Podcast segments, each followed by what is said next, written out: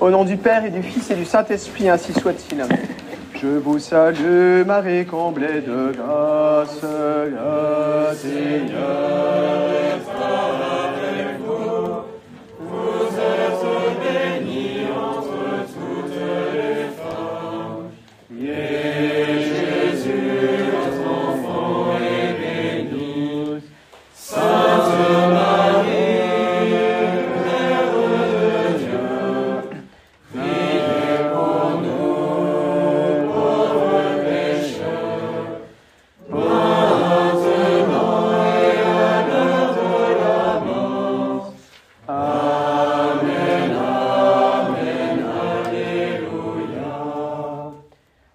des foyers, priez.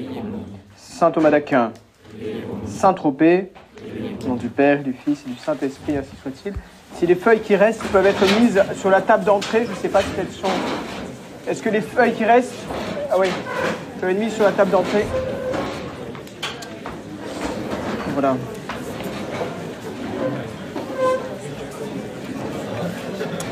Voilà, chers amis. Euh, si, vous voulez bien, euh, on va commencer.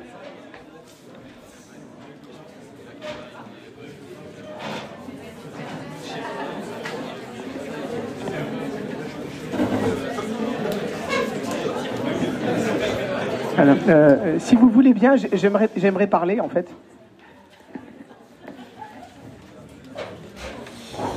Alors, peu de temps avant de mourir, Peggy, euh, Peggy dit à un de ses amis Toutes les questions spirituelles, éternelles et charnelles gravitent autour d'un point central auquel je ne cesse de penser et qui est la clé de voûte de toute ma religion. Ce point, c'est l'Immaculée Conception. Alors, la virginité perpétuelle de Marie, première partie. Il faut savoir que l'Église catholique enseigne trois vérités à ce sujet, que Marie a été vierge en concevant notre Seigneur Jésus-Christ, en lui donnant le jour et après. Alors, euh, c'est Ernest Renan qui, au XIXe siècle, a relancé euh, la polémique à ce sujet. Ce triste cire qui a hélas une rue en son honneur, c'est la rue qui est juste avant la rue Blomet, quand vous venez ici en venant du métro. Hélas, il y a une rue Ernest Renan. Bon, aujourd'hui, c'est très à la mode, hélas, avec des tristes cires comme Jacques Duquesne, qui vendent leurs livres à la procure, honte à la procure, euh, qui vend Jacques Duquesne, donc cet auteur qui se prétend catholique et qui met en doute la virginité de Marie hein, euh, dans la conception et d'ailleurs également après. Quelqu'un comme le professeur Jean Delumeau également fait de la Vierge Marie une mère de famille nombreuse. Alors, premièrement, la conception virginale. Elle était déjà annoncée par le prophète Isaïe, souvenons- souvenons-nous-en, par ces mots Une vierge concevra et enfantera un fils. Elle est euh, également affirmée par la réponse de l'ange Gabriel à la question de Marie Comment cela se fera-t-il puisque je ne connais point d'homme? L'ange répond L'Esprit Saint viendra sur toi et la vertu du Très-Haut te couvrira de son ombre. C'est pourquoi l'être saint qui naîtra de toi sera appelé Fils de Dieu. Donc il est clairement indiqué que l'enfant de Marie est l'œuvre de l'Esprit Saint. Et notez-le, on l'oublie souvent, cela a aussi été indiqué à Saint Joseph. Joseph, ne crains pas de prendre avec toi Marie ton épouse, car ce qui est formé en elle est l'œuvre du Saint-Esprit. Alors quelles sont les raisons de convenance de la conception virginale Saint Thomas d'Aquin les donne à la question 28 dans la Tertia Pars. Premièrement, il convient que celui qui est fils naturel de Dieu n'ait pas de père sur terre, qu'il est comme unique père Dieu le Père. Deuxièmement, le Verbe qui est conçu éternellement dans la plus parfaite pureté spirituelle doit être aussi virginalement conçu lorsqu'il se fait chair. Troisièmement, pour que la nature humaine du Sauveur soit exempte du péché originel, il convenait que cette nature humaine de Jésus-Christ ne fût pas formée comme d'ordinaire par voie séminale, mais par conception virginale d'une mère elle-même exempte du péché originel. Quatrièmement, par cette conception virginale, le Christ montrait que ses membres, les chrétiens, doivent naître selon l'esprit de cette Vierge qu'est l'Église, son épouse perpétuelle. L'enfantement dans l'enfantement virginal, la virginité dans l'enfantement. Remarquez bien la parole d'Isaïe. Une vierge concevra et enfantera. Elle sera donc vierge non seulement dans la conception, mais aussi dans l'enfantement. Dès le début, cela a été affirmé par les saints et cela a été proclamé définitivement au concile de Latran en 649. Alors quelles sont les raisons de convenance, toujours d'après saint Thomas d'Aquin? Premièrement, le Verbe qui est éternellement conçu et qui procède du Père sans corruption doit, s'il se fait chair, naître d'une mère vierge en lui conservant sa virginité. Deuxièmement, celui qui vient pour enlever toute corruption ne doit pas en naissant détruire la virginité de celle qui lui donne le jour. Et enfin, troisièmement, celui qui nous ordonne d'honorer nos parents se devait à lui-même de ne pas diminuer en naissant l'honneur de sa sainte mère. Hein, vous savez que l'hymen, hein, cette membrane située à l'entrée du vagin, est en effet dans la culture orientale et dans de nombreuses cultures un signe de la virginité, même si l'on sait que le premier rapport sexuel chez une femme n'entraîne pas nécessairement la rupture de l'hymen. Jésus, en tout cas, a tenu à conserver à sa mère ce signe physique de sa virginité. Alors, comment s'est donc passée la naissance du Christ? Pour donner une image, hein, on pourrait dire que Jésus est sorti du sein de Marie comme les rayons du soleil traversent la vitre. Je crois que c'est Saint Jean de la Croix qui donne cette image. Il est certain en tout cas que contrairement à ce que présentent certains films par ailleurs bien intentionnés, les films qui présentent la vie de Jésus, Marie n'a aucunement souffert dans l'enfantement. Les souffrances d'enfantement sont en effet une conséquence du péché originel dont Marie était exempte. Hein.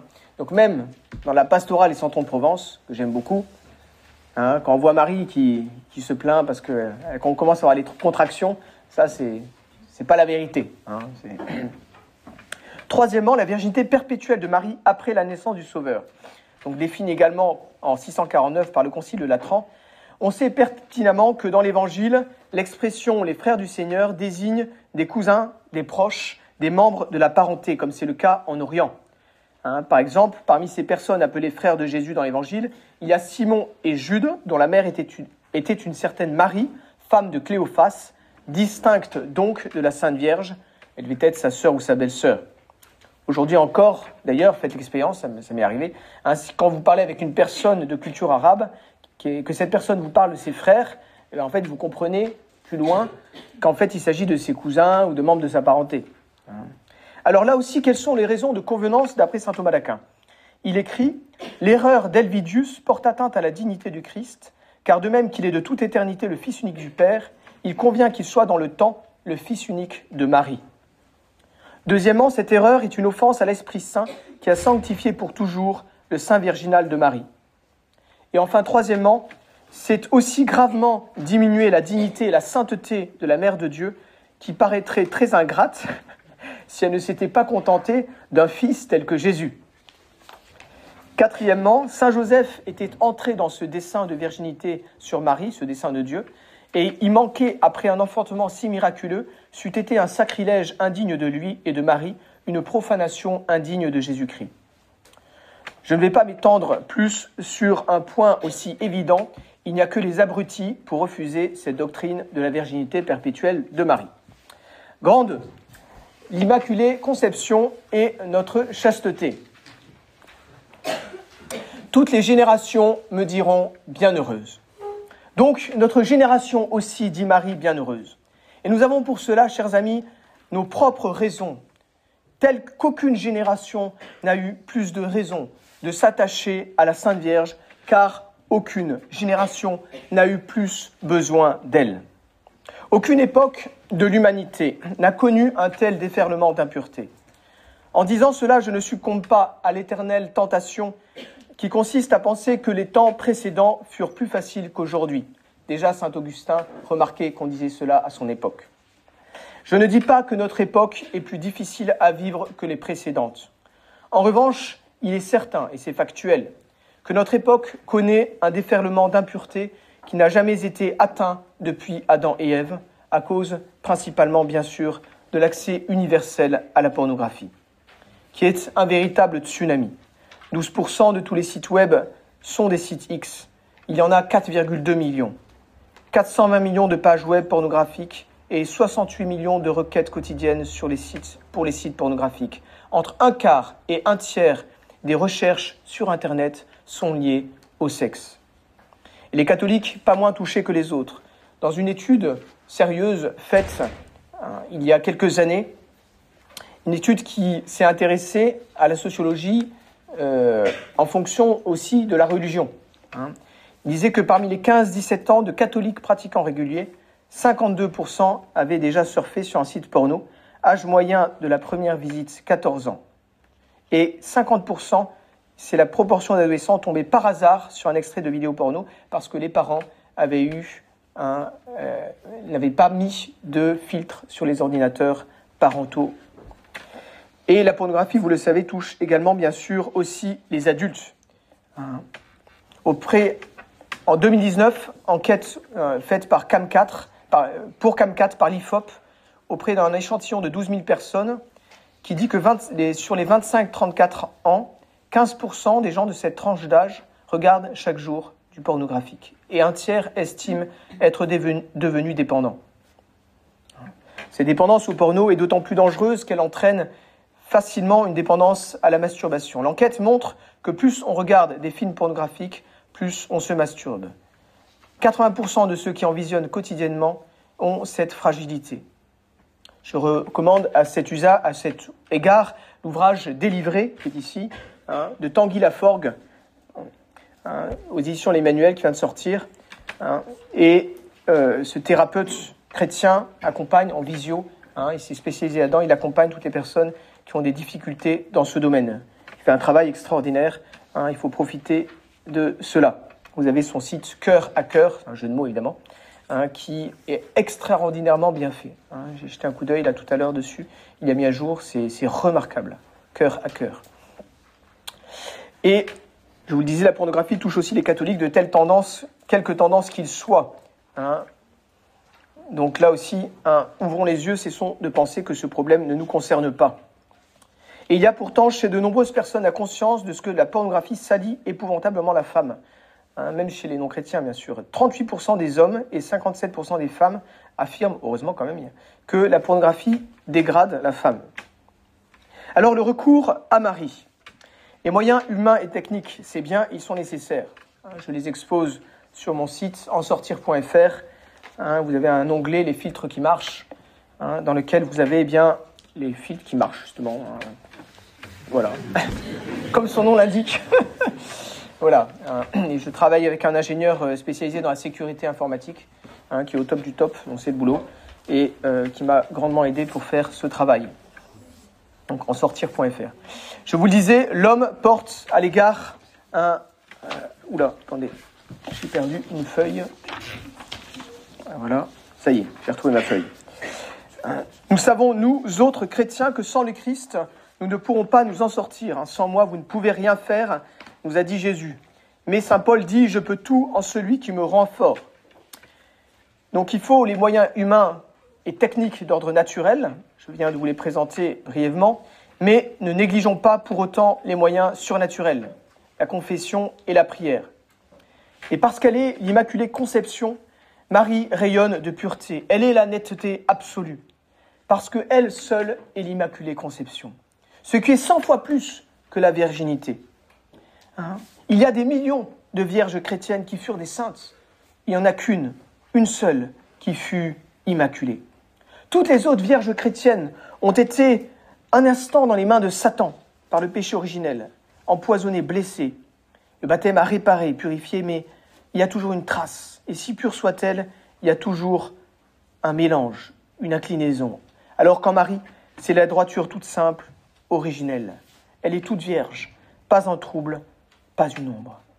Aussi, nous avons besoin de sortir de nos atmosphères souillées et de nous plonger dans cet air vif du large, étoile du matin. Dans cet air vif de Marie, nous y prenons le dégoût, la nausée des pourritures, de la nôtre en particulier. Nous viendrons chercher ce goût des disciplines absolues de pureté.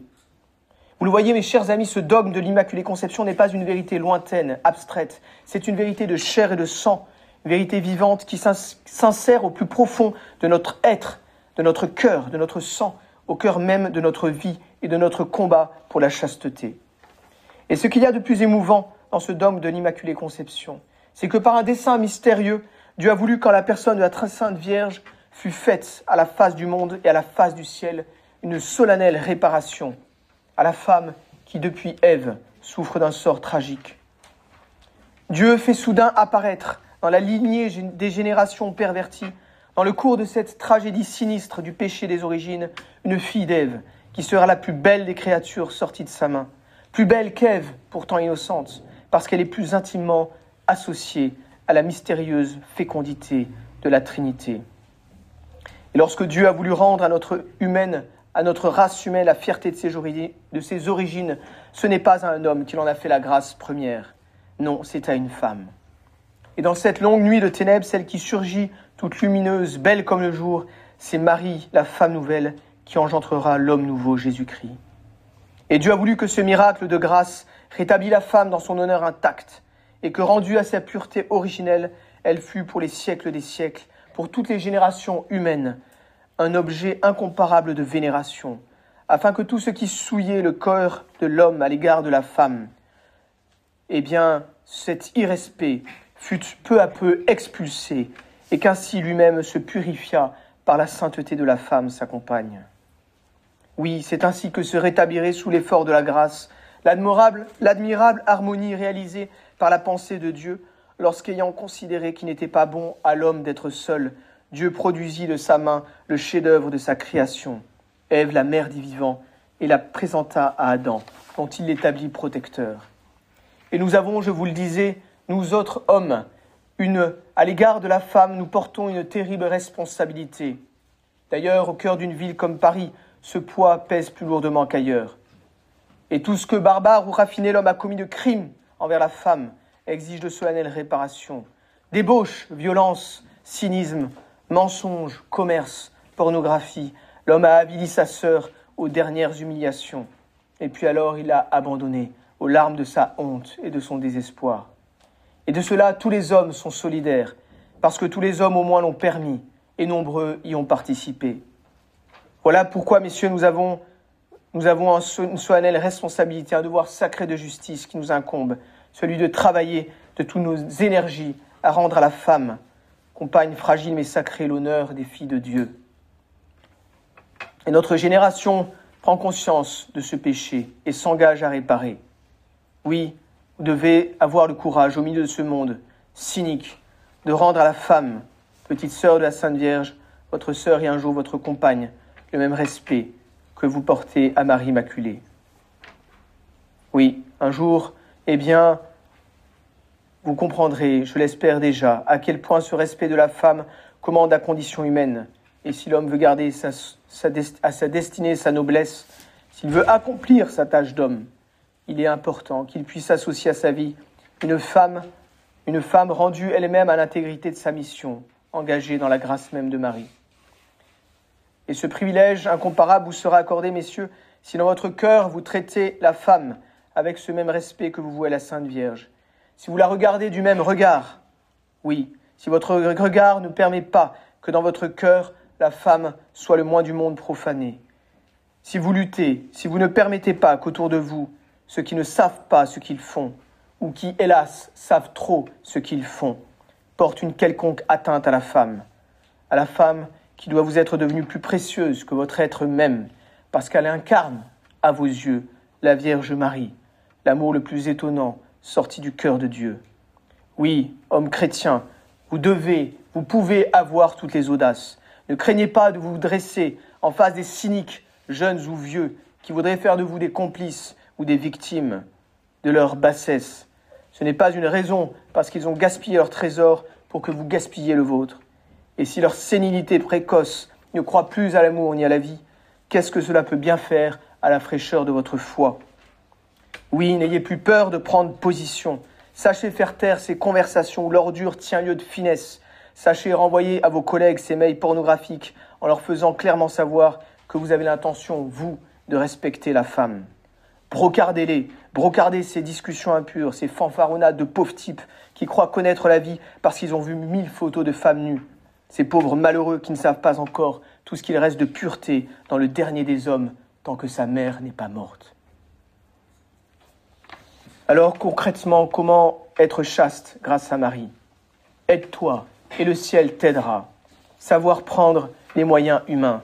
Car Marie ne nous dispense pas d'utiliser les moyens indispensables Concernant la pornographie, je vous disais, mettez un filtre, ayez l'humilité de mettre un filtre et faites-vous aider. Interdisez-vous de regarder la moindre scène de coucherie de nu dans un film. C'est inenvisageable. C'est impensable d'entendre dans une discussion entre cathos des cathos qui font état de je ne sais quelle série où il y a des coucheries et des nus à n'en plus finir. Comme si c'était normal d'avoir vu Game of. Mais c'est hallucinant, c'est hallucinant que dans nos milieux cathos, on puisse faire état du fait qu'on a vu Game of. Enfin, hallucinant, excusez-moi. C'est hallucinant. Ces séries à moitié pornographiques, rebaptisées séries pour donner bonne conscience aux gens. Oui, il faut avoir ce courage-là. Oui. Certes, ça va diminuer le nombre de films. Rassurez-vous, il y en a quelques millions, vous aurez encore le choix. Il y a un site qui s'appelle imdb.com, fait, par les Américains, il faut beaucoup de bonnes choses. Hein. vous en avez plusieurs comme ça, hein. King in Smile, etc. Hein. vous tapez le nom du film, donc imdb.com, vous tapez le nom du film, vous allez dans Parents Guide. Dans Parents Guide, vous avez euh, violence, sexe, etc. Et ils vous décrivent en anglais, alors je crois qu'il y a une version française, mais enfin, vous comprenez tous l'anglais aujourd'hui. Ils vous décrivent en anglais les, scènes qu'il y a, de nudité ou pas, avec une, une note Hein, 1, 2, 3, 4, de mise en garde. Donc comme ça, vous savez si vous pouvez voir le film ou pas. imdb.com. Gardez également dans les fréquentations les distances physiques. Gardez les distances physiques. Je le dis souvent aux fiancés, il ne faut pas se croire meilleur que les autres. Si on veut garder la chasteté, eh bien on fait ce que l'Église nous conseille, ce que l'Église nous demande, humblement. On garde les distances physiques. Hein. Évidemment, forcément, je suis désolé, mais si on s'embrasse hein, de manière profonde, évidemment, après, ben, qu'est-ce que vous voulez? On est tenté d'aller plus loin. Il ne faut pas se croire meilleur que les autres. Et puis, réfléchissez soigneusement avant d'entreprendre un séjour long à l'étranger. Ils sont propices à tous les dérapages, car on est loin des yeux de nos proches et on se sent seul. Si vraiment on n'a pas le choix de partir à l'étranger ou que c'est important pour nos études, il faut anticiper les conditions au niveau spirituel pour vérifier qu'on aura un soutien sur place. Et deuxièmement, les moyens surnaturels, s'appuyer sur Dieu. Cette sorte de démon ne se chasse que par le jeûne et la prière. Récitez le chapelet tous les jours, c'est la base. Confessez-vous systématiquement après chaque péché mortel s'il y en a. Si vous voulez être chaste, portez la médaille miraculeuse et le scapulaire du Mont Carmel. Combien de jeunes témoignent de l'aide que cela leur a apporté, le scapulaire du Mont Carmel? Et puis faites de petits sacrifices. Apprenez à vous, à vous priver d'alcool dans un dîner. C'est ainsi qu'on apprend à maîtriser son corps. Et en conclusion de cette partie, pour entretenir la vertu d'espérance, c'est capital. C'est le premier devoir de toute personne qui lutte contre l'impureté. Entretenir en soi l'espérance. Lorsque le démon a réussi à décourager une personne de lutter dans ce domaine, il a tout gagné. Il faut au moins autant entretenir en soi l'espérance hein, envers le Seigneur que lutter contre l'impureté. C'est capital. Le démon cherche toujours à nous mettre la tête plus bas que es en disant c'est une honte, tu vois, tu es, minable, tu t'en sortiras jamais. Il faut refuser cela. Même si vous êtes profondément addict, sachez que vous pouvez vous en sortir si vous prenez les moyens que je vous ai indiqués. Il y a une parole très, bonne, très belle dans l'épître de Saint Jean. Je vous ai écrit, jeunes gens, parce que vous êtes forts et que la parole de Dieu demeure en vous et que vous avez vaincu le malin. Et je vous rassure, les jeunes gens à l'époque de Saint Jean avaient les mêmes pulsions que nous. Je terminerai cette partie par un passage sublime de Ève. C'est de Peggy, Charles Peggy, description du paradis terrestre avant la faute originelle.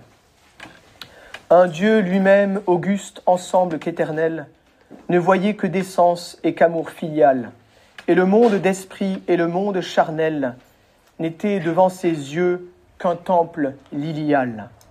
Et le jeune homme alors était si chaste que le regard de l'homme était un lac profond, et le bonheur de l'homme alors était si vaste que la bonté de l'homme était un puits sans fond. Pourquoi les cathos ont-ils du mal à se marier? C'est une question évidemment très délicate et je ne voudrais blesser personne. C'est au contraire parce que j'en souffre avec vous de cela, parce que je sais que de nombreux jeunes professionnels souffrent de leur célibat, que j'ai choisi d'aborder aujourd'hui cette question. Les éléments que je vais ici vous donner sont le fruit de ma réflexion. de 12 années de sacerdoce, ayant eu l'occasion de parler régulièrement avec des jeunes pros et ayant, également souvent échangé à ce sujet qui m'occupe avec un certain nombre de personnes, prêtres ou laïcs, célibataires, pères ou mères de famille. Voici donc quelques éléments que je vous livre. L'ordre n'a aucune importance, je les livre comme ils me sont venus à l'esprit. Certains concernent plus les hommes, d'autres concernent plus les femmes, d'autres concernent les deux. Et tout d'abord, quelles sont les causes possibles? Je vous lisais notamment la problématique de la pornographie. Inconsciemment, elle détruit l'estime de soi, la confiance en soi. On va moins facilement vers les filles, on reste plus facilement entre garçons. À ce sujet, une jeune femme me disait Ils sont pénibles, les garçons, ils restent toujours entre eux, ils ne nous parlent pas. Je ne sais pas si c'est vrai, mais hein, elle avait remarqué ça parfois en tout cas. Voilà, je ne développe pas plus hein, cette problématique. Hein. J'en ai parlé un petit peu avec Tanguy Laforgue. C'est une vraie difficulté. C'est une vraie difficulté aujourd'hui. Je pense que là, il y a vraiment une source, une source du problème. Deuxièmement, l'âne de Buridan. Et je vous ai mis un petit dessin, humoristique, bien sûr. Voilà. On est parfois trop exigeant sur les qualités de la personne. On se dit, si je l'épouse et qu'après je rencontre une personne mieux, je regretterai de m'être engagé avec cette première personne. Et donc certains chrétiens sont comme l'âne de Buridan, qui meurt de faim entre deux tas d'avoine, placés à égale distance de lui, faute de pouvoir choisir. Comme me l'a fait regarder, remarquer mon père, une fois que je discutais à ce sujet, jeune homme, il me dit d'un ton abrupt, tu sais, se marier, c'est choisir une femme, c'est donc renoncer à mille autres. Voilà, c'est la vie. Choisir une voiture, c'est renoncer à mille autres. Choisir un Dieu, c'est renoncer à, à, dix faux dieux. Voilà. Choisir une femme, c'est renoncer à mille autres. Mais ben oui, que voulez-vous hein? Je ne dis pas, bien sûr, qu'il ne faut pas vérifier un certain nombre de points essentiels. Hein, euh, cocher un certain nombre de cases, évidemment. Hein, ça, c'est évident. Si ces cases ne sont pas cochées, il ne faut pas se marier. Mais après, troisième cause d'explication possible la rupture romantique entre amour et mariage. La distance hein, de notre culture par rapport, par rapport à l'amour conjugal tient peut-être à une forme de fascination romantique. Cette vision a une constante majeure. L'amour authentique, la passion vraie, est d'une certaine manière forcément adultère ou, ce qui n'est guère plus enthousiasmant, impossible. Ainsi, on est passé d'un excès à un autre. Après l'amour bourgeois du XVIIIe siècle, qui laissait peu de part au sentiment et tout à la raison, avec des mariages arrangés, on est passé à l'excès inverse, une vision romantique de l'amour, où la part du sentiment est hypertrophiée et la part de la raison quasi inexistante. Les cathos attendent pour se marier, du coup, le coup de foudre qui ne vient pas. Et du coup, ils ne se marient pas. Et toutes les personnes mariées savent bien, vous le savez comme moi, hein, que la passion, ça peut venir, ça peut disparaître. Hein. Je me souviens hein, de cette femme qui s'était mariée avec des sentiments, rassurez-vous, elle était vraiment amoureuse de son mari lorsqu'elle s'est mariée, et puis 15 ans après, qui me disait, Monsieur Abbé, je traverse une, crise très difficile, je n'ai plus aucun, mais vraiment aucun sentiment pour mon mari. Plus aucun. J'ai l'impression de partager la couche d'un étranger. C'est dur, hein c'est une sacrée épreuve. Hein. elle est restée fidèle hein, à son devoir d'État, à sa condition d'épouse. Hein. et puis ben voilà, la crise a duré un certain temps et puis elle est passée. Elle est disparue, la crise. Mais pourtant, elle s'était mariée avec des sentiments. Euh, elle s'est mariée à un mariage d'amour comme on dit, de sentiments amoureux. Et je me souviens également d'un couple hein, qui euh, euh, pensait euh, s'aimer énormément parce qu'il trouvait ça merveilleux, au bout de nombreuses années de mariage, d'avoir encore une grande passion, une grande passion. Sauf qu'ils étaient capables de, se taper sur la... Voilà. mais d'une manière mais violentissime. passion délirante, passion et puis à côté de ça, on est capable de se taper dessus avec une violence extrême. Alors, vous savez bien sûr qu'il y a des sites chrétiens hein, pour aider euh, les personnes à se marier. C'est sûr que c'est une question délicate, c'est chacun à voir pour voilà s'il est prêt à cela ou pas. Évidemment, personnellement, je connais un certain nombre de personnes qui se sont mariées comme ceci. J'ai vu un peu tout dans ce domaine. Hein. En général, les personnes que j'ai vues se marier ne sont pas aujourd'hui malheureuses, je dois le dire. Hein, ça, c'est un témoignage que je peux donner. J'ai même eu un cas d'un couple hein, qui s'est rencontré comme ça et euh, où ils sont réellement, dès la première rencontre, tombés amoureux, réellement. C'est la chance. Hein, euh, mais de fait, euh, vous avez été au Tocos et je viens d'apprendre qu'un nouveau site vient de se lancer qui s'appelle Navis Fidelis, N-A-V-I-S, fidelis.fr, dont le fonctionnement est, un peu différent. les rencontres se font par le biais d'événements. Donc il n'y a pas de catalogue de, célibataires, si vous voulez, ni de chat virtuel. Et ce qui est nouveau par rapport à Théotokos, c'est que pour s'inscrire sur ce site, il est nécessaire d'être parrainé par un prêtre. Vous voyez, en fait, le but, c'est de s'éloigner. Ben oui. En fait, le but, c'est d'éviter un problème. Ben oui. Le, but, mais c'est pas idiot, vous allez, vous allez comprendre pourquoi. Voilà, c'est ça. Le but, c'est d'éviter un problème qui est présent sur Théotokos, vous savez peut-être, qui est que euh, certain nombre de personnes non chrétiennes infiltrent Théotokos, hein, parce qu'évidemment, euh, ils, préfèrent épouser une personne euh, qui a des valeurs, etc. Ils sont pas fous, hein, donc même s'ils n'ont pas la foi en vrai, eh bien, ils s'inscrivent là-dessus pour rencontrer des personnes qui ont des valeurs chrétiennes, quoi. Voilà. Et donc, pour éviter cette problématique, ce site a choisi hein, cette condition pour entrer dessus. Et c'est quelque chose d'assez sérieux. Apparemment, ça a été lancé il n'y a, pas très longtemps, avec l'approbation et l'aide de l'évêque auxiliaire de Lyon, Monseigneur Gobillard. Voilà. Alors,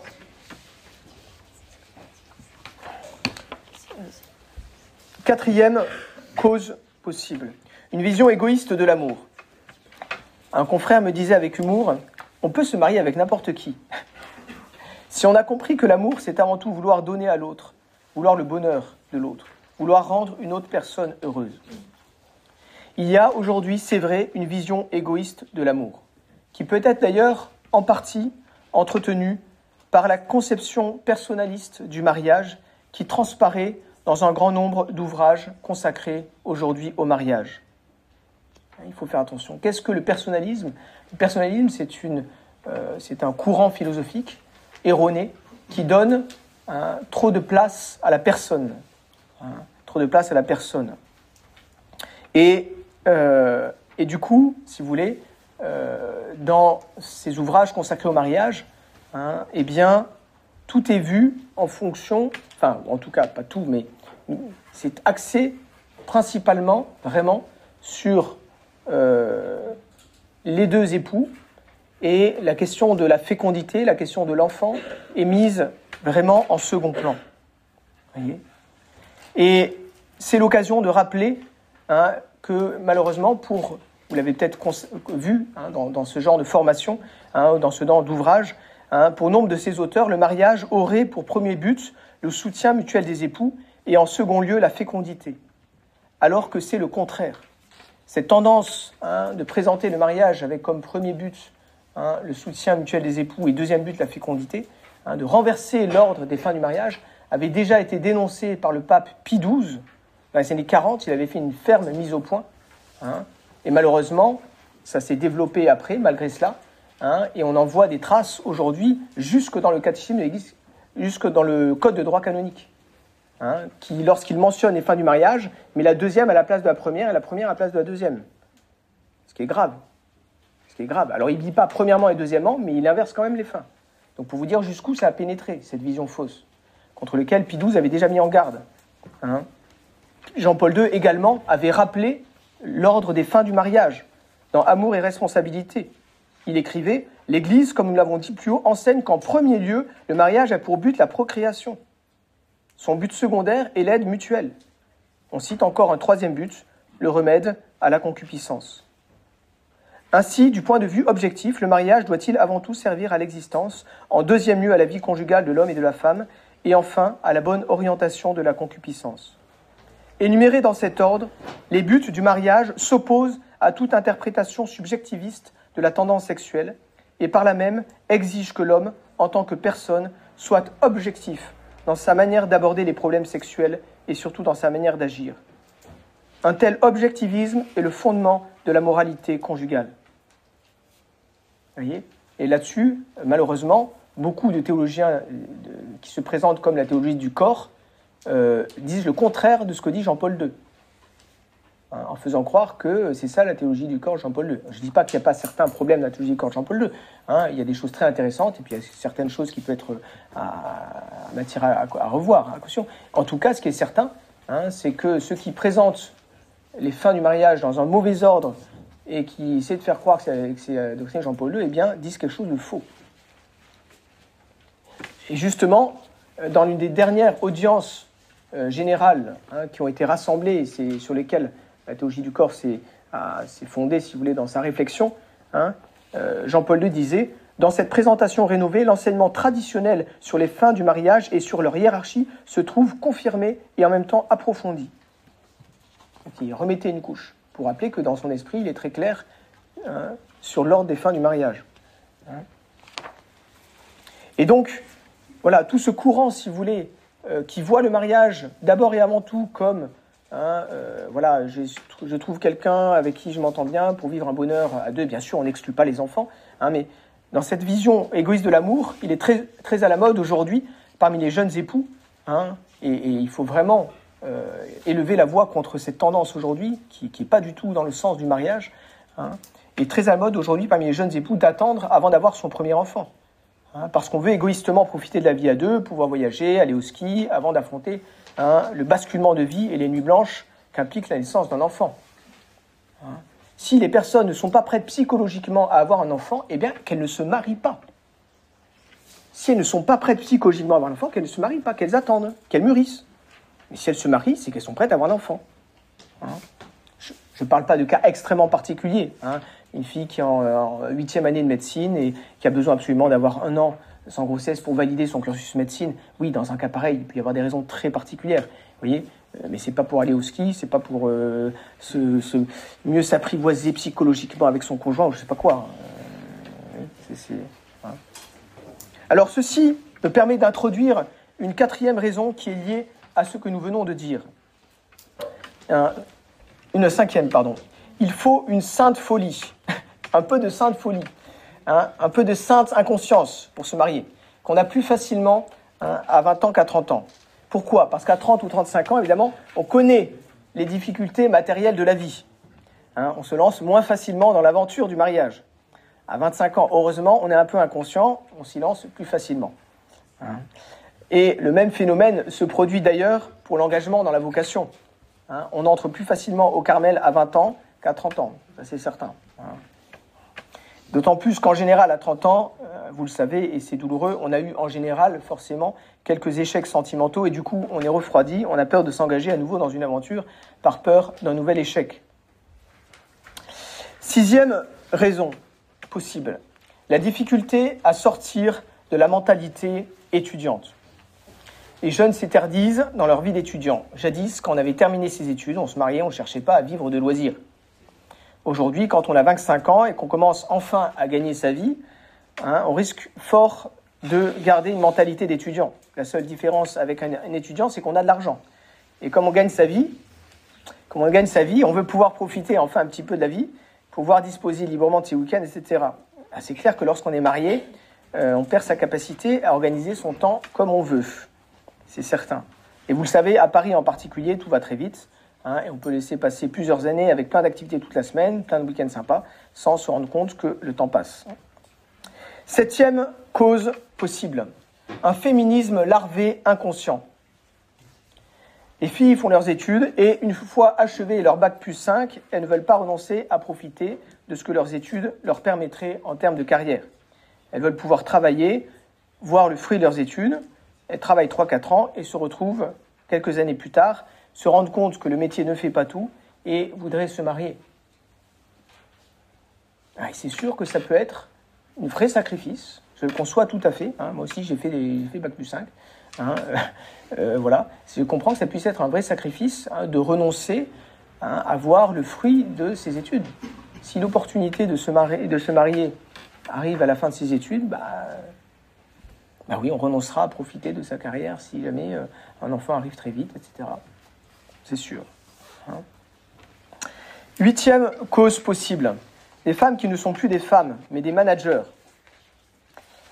Vous le savez, en entreprise, certaines femmes diplômées tiennent des postes de responsabilité qui les amènent à commander. Elles ne se rendent pas compte, mais lorsque sorties du bureau, elles parlent avec des hommes, des chrétiens, elles ne sont plus à leur place de femmes. Elles ne se situent pas dans un juste rapport vis-à-vis des hommes. J'ai eu des confidences hein, euh, d'hommes à ce sujet. Et je peux vous dire, hein, c'était des hommes qui étaient vraiment tous sauf des machos. C'est pas ça. C'est pas du machisme. C'est simplement que ces hommes sentent, ils le disent pas, ils vous le diront pas forcément, ils sentent, ils sentent bien dans, la manière d'être de certaines femmes hein, qu'elles ne sont pas à leur place, tout simplement, qu'elles ne, ne, leur laisseront pas hein, le leadership familial, qu'elles leur permettront pas d'exercer leur autorité d'homme, de chef de famille. Vous voyez? Ça, ils le diront jamais parce que dire ça aujourd'hui, même dans le milieu catho, c'est mal vu. Vous risquez d'être taxé de machiste, même dans le milieu catho. Hein Et encore une fois, moi j'ai vu d'ailleurs, c'était assez émouvant, j'ai vu un homme qui s'est converti à l'âge de. C'était très, vraiment émouvant. Il devait avoir 27, 28 ans. Et euh, il s'est converti, il m'a dit très simplement, voilà, moi je suis heureux d'être catholique. Et il m'a dit, oui, je souhaiterais me marier. Il m'a dit, mais, mais vous savez, je me suis bien rendu compte que, euh, à part dans le milieu catho, euh, je ne pourrais pas trouver de femme qui accepte tout simplement que je sois vraiment homme avec elle, quoi. Tout simplement que je sois heureux d'être celui qui, qui, qui, euh, qui, nourrit sa famille, que, que, je tienne ma place d'homme. Il me le disait avec des mots, c'était bouleversant. voyez Il me disait, ben, j'espère que voilà, que dans... Il s'est pas converti pour ça, mais... mais... Mais il m'a dit quand même, mais c'était émouvant, c'était tout sauf un machiste, cet homme-là. Il m'a dit c'était émouvant, mais oui, j'espère que dans le milieu catho, justement, je me rends compte quand même, il y, a, un milieu encore où on trouve quand même des, des femmes normales, quoi. tout simplement. Hein, c'est là, quoi. En clair, si vous voulez, les hommes ne veulent pas, quand ils rentrent crevés du boulot, se retrouver avec leur N plus 1 à la maison. Voilà. Neuvième cause possible, l'éducation unisexe. C'est terrible de voir comment les femmes se sont complètement faites avoir par le féminisme. Elles en sont les premières victimes. En détruisant l'autorité masculine, elles ont castré les hommes. Elles en sont les premières victimes aujourd'hui, ne trouvant plus d'hommes qui soient des hommes. là, je pense qu'il y a quelque chose de très profond, de très vrai, et qui est une des causes les plus profondes du malaise actuel. Les plus profondes du malaise actuel. On se retrouve aujourd'hui avec de braves garçons qui ne deviennent pas des hommes. On a élevé les garçons comme des filles. Il ne faut pas s'étonner de ce que cela ait pu produire, à savoir au mieux des hommes incapables de se situer par rapport aux femmes dans leur rôle masculin, au pire, et je connais des cas, des hommes qui tombent dans l'homosexualité. Quand dans une famille, c'est la femme qui porte la culotte et qui commande, quand le mari n'est qu'une pâle figure qui n'ose pas exercer ses responsabilités de chef de famille, les garçons deviennent plus difficilement de vrais hommes. Et quand je dis ça, j'ai des cas concrets en tête. J'ai des cas concrets en tête. Par exemple, dans les collèges mixtes, les filles sont évidemment toujours meilleures que les garçons, parce qu'elles sont toujours plus sérieuses à l'école. Et ça, ce sera jusqu'à la fin des temps, mes amis. Jusqu'à la fin des temps, à l'âge de 12 ans, les filles travaillent mieux que les garçons, travaillent plus sérieusement. C'est inévitable. Et bien du coup, évidemment, les garçons se sentent inférieurs. J'ai eu la chance d'être aumônier dans un collège hors contrat où ils avaient pensé à ce problème-là et du coup, il y avait une double, un double barème de notation. mais oui, mais c'est très bien. Mais c'est très bien. Mais c'est très bien. C'est très bien. Voilà.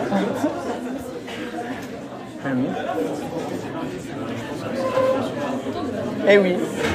C'était une idée lumineuse. Voyez Et voyez, pour vous dire à quel point le problème de cette éducation unisexe, euh, mon confrère, euh, lorsqu'il était à Annecy, me faisait remarquer la chose. Dans notre propre école hors contrat, il disait, regardez, les, tables sont, faites, donc c'est des tables au primaire, euh, donc c'est évidemment mixte, hein, quoi, mixte au primaire. Et donc les tables, à table, les enfants mangent ensemble. Donc il y a des garçons et des filles mélangés, bien sûr. Et il me disait, regardez, ce qui peut arriver, eh bien, il peut arriver qu'il y ait une table où vous ayez un garçon qui a 9 ans, et puis il se retrouve et qui est-ce qui dirige le bénéficité, tout ça? Eh bien, euh, c'est une fille de 7 ans. Alors, si vous voulez, ça vous paraît anodin, ça n'est pas anodin. Ce genre de choses, multipliées à l'échelon de toute une vie sociale, eh bien, c'est ça qui empêche un garçon de devenir un homme. Et encore une fois, je ne suis pas pour le machisme. Je ne supporte pas le machisme. Vous voyez? Mais ce genre de choses, c'est pas anodin, c'est des petites choses. Et vous voyez, moi-même, je m'étais pas rendu compte du truc. C'est en parlant avec lui, en il m'a dit, regardez, là, à mon avis, il y a un souci. Effectivement, il y a un souci de ce côté-là. Quand vous voyez que même dans l'Église, on met des filles enfants de cœur, étonnez-vous que les garçons chrétiens ne soient pas des hommes. Moi, j'ai eu des confidences de garçons qui m'ont dit j'ai arrêté de servir la messe le jour où on nous a mis des filles dans le cœur. C'était un des derniers endroits où on pouvait être entre garçons. Non, mais c'est vrai. Et dernier endroit où on pouvait se retrouver entre garçons, et pouf, on, on boira des filles. Évidemment qu'ils sont plus sages. C'est comme à l'école. évidemment, elles servent mieux. Évidemment, elles sont plus sages. Évidemment. Évidemment. C'est. Euh, voyez Donc euh, il faut... Euh, vous voyez, j'avais lu une réflexion très intéressante là-dessus. Quelqu'un qui disait, regardez aujourd'hui comment sur un plan humain, l'Église orthodoxe se porte bien. Et effectivement, l'Église orthodoxe aujourd'hui se porte bien, globalement. Et dans l'Église orthodoxe, si vous voulez, euh, vous n'avez pas du tout ce délire dans lequel on, est en train de tomber dans l'Église catholique, là, à mettre exprès à des postes de responsabilité dans l'Église catholique des femmes. On met exprès à des postes de responsabilité des femmes. On met des religieuses, des machins, des exprès. Et on présente ça comme une victoire. Hein, ça y est, on a redonné à, la, femme à sa place, etc. Et, les femmes sont les premières victimes de tout ça. Parce qu'avec tout ça, on ne fabrique pas des hommes. On castre les hommes. C'est la réalité. Et dans, l'Église orthodoxe, il n'y a pas cette problématique.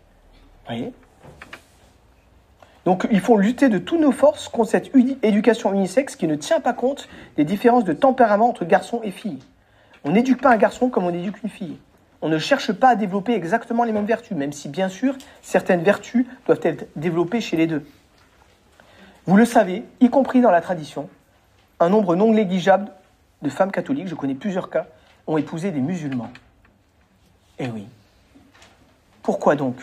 Parce qu'elles trouvent chez eux une virilité et une autorité qu'elles ne trouvent plus chez certains hommes catholiques.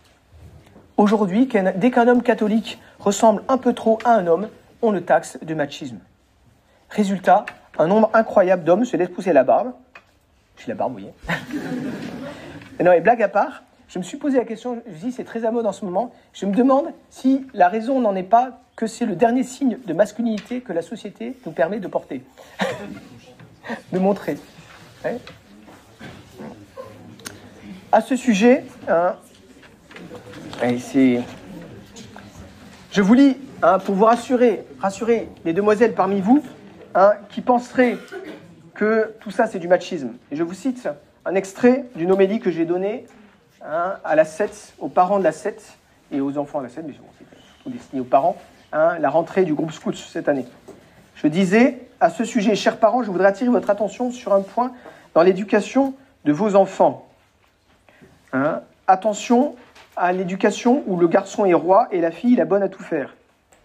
Je donnais l'exemple, pour le coup, de la mère musulmane qui tremble devant son fils, vous voyez, et qui lui passe facilement ses caprices, surtout lorsqu'il grandit, alors qu'elle éduquera sans, sans, permissivité et sans laxisme sa fille. Hein. Même dans nos vieux pays chrétiens, il y a eu parfois cet excès. Hein.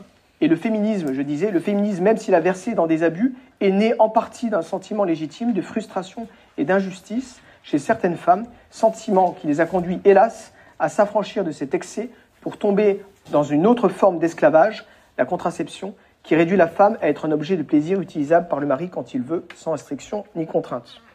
Je terminais en disant, cette manière d'éduquer les garçons n'a rien de chrétien. Si nous voulons ne pas faire de nos garçons hein, des machos, éduquons-les autrement, apprenons-leur par exemple, par la parole et par l'exemple, qui n'est pas indigne d'un homme, bien au contraire, de changer la couche de sa fille.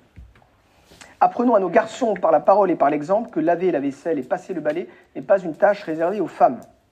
C'est ainsi que j'ai été éduqué, j'en rends grâce au Seigneur. Cela ne m'a absolument pas rendu moins homme ni moins viril. J'ai toujours vu mon père participer autant qu'il le pouvait aux tâches du ménage, afin de soulager ma mère, souvent bien fatiguée par ses six enfants.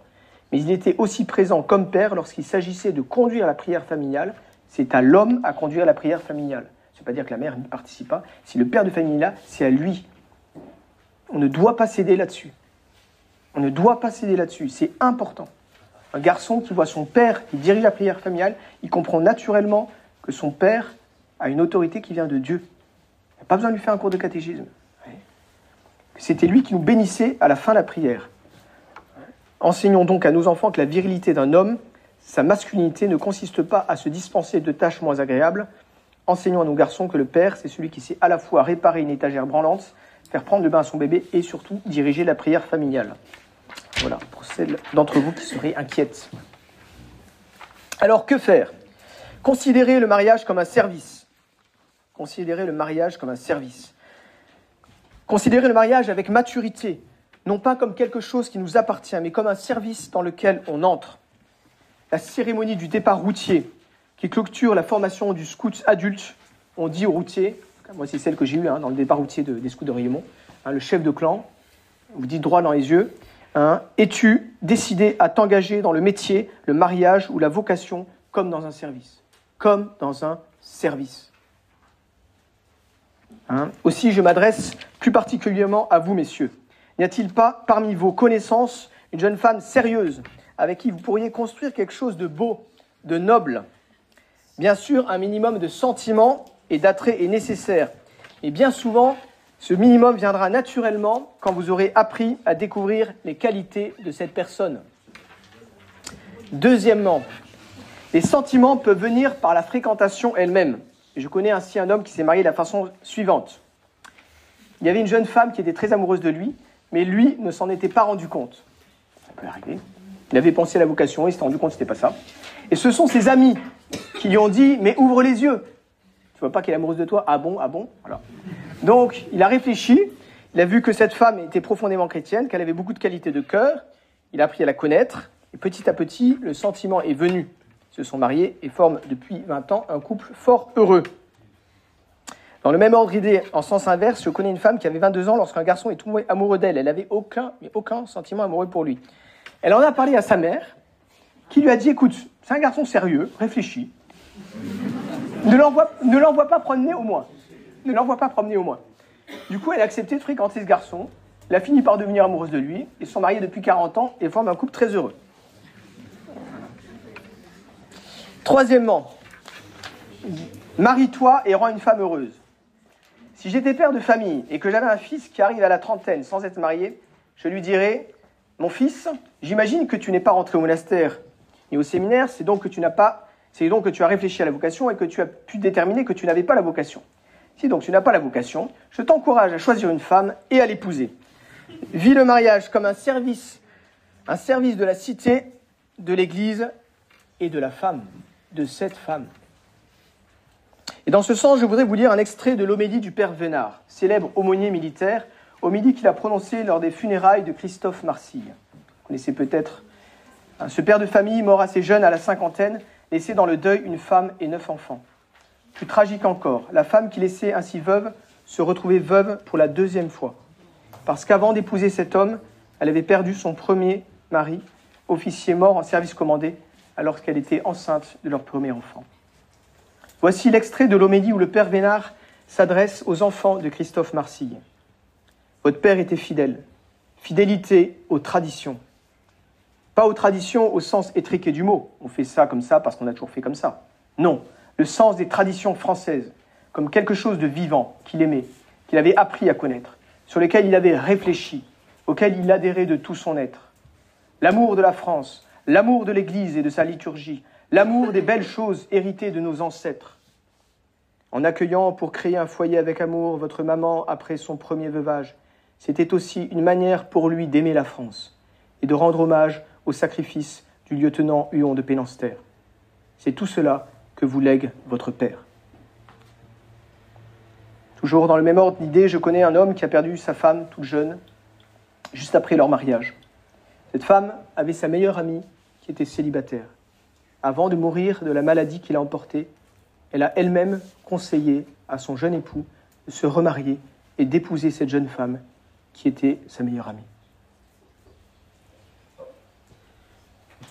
Je me souviens d'avoir lu un article chrétien qui parlait de la région des Carpates en Europe centrale. Le journaliste disait que c'était une région profondément chrétienne où la vie du village, la société était ainsi organisée qu'aucune femme n'était laissée de côté. En conclusion, mes chers amis, et je m'adresse plus particulièrement aux hommes, la belle tâche de père, c'est d'assumer des responsabilités. Pardonnez-moi la citation que je vais faire, mais je la trouve excellente. Il s'agit du film Les Sept Mercenaires. Les pères de famille d'un village mexicain ont fait appel à sept mercenaires pour les délivrer d'une bande de brigands. Mais l'affaire tourne mal, et les villageois, par peur, ouvrent le village à la bande de brigands pendant l'absence des sept cow-boys. Du coup, ceux-ci se font prendre et sont, par clémence, condamnés simplement à quitter le village.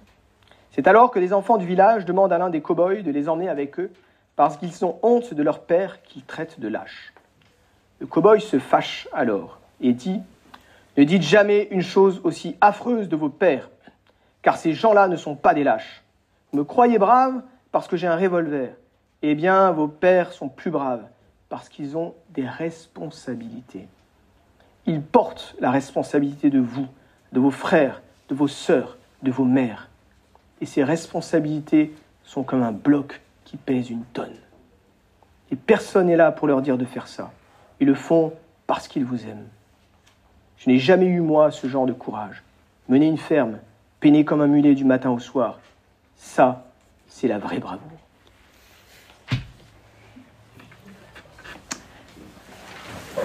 Je vous salue, Marie, comblée de grâce,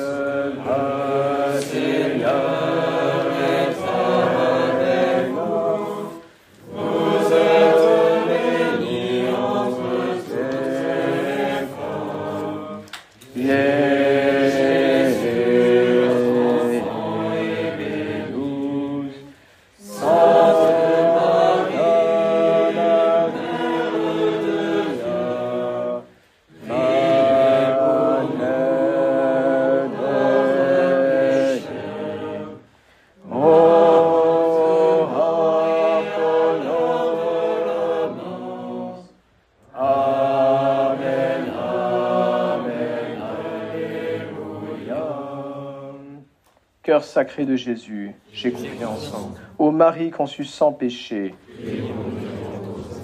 Au nom du Père du Fils et du Saint-Esprit, ainsi soit-il.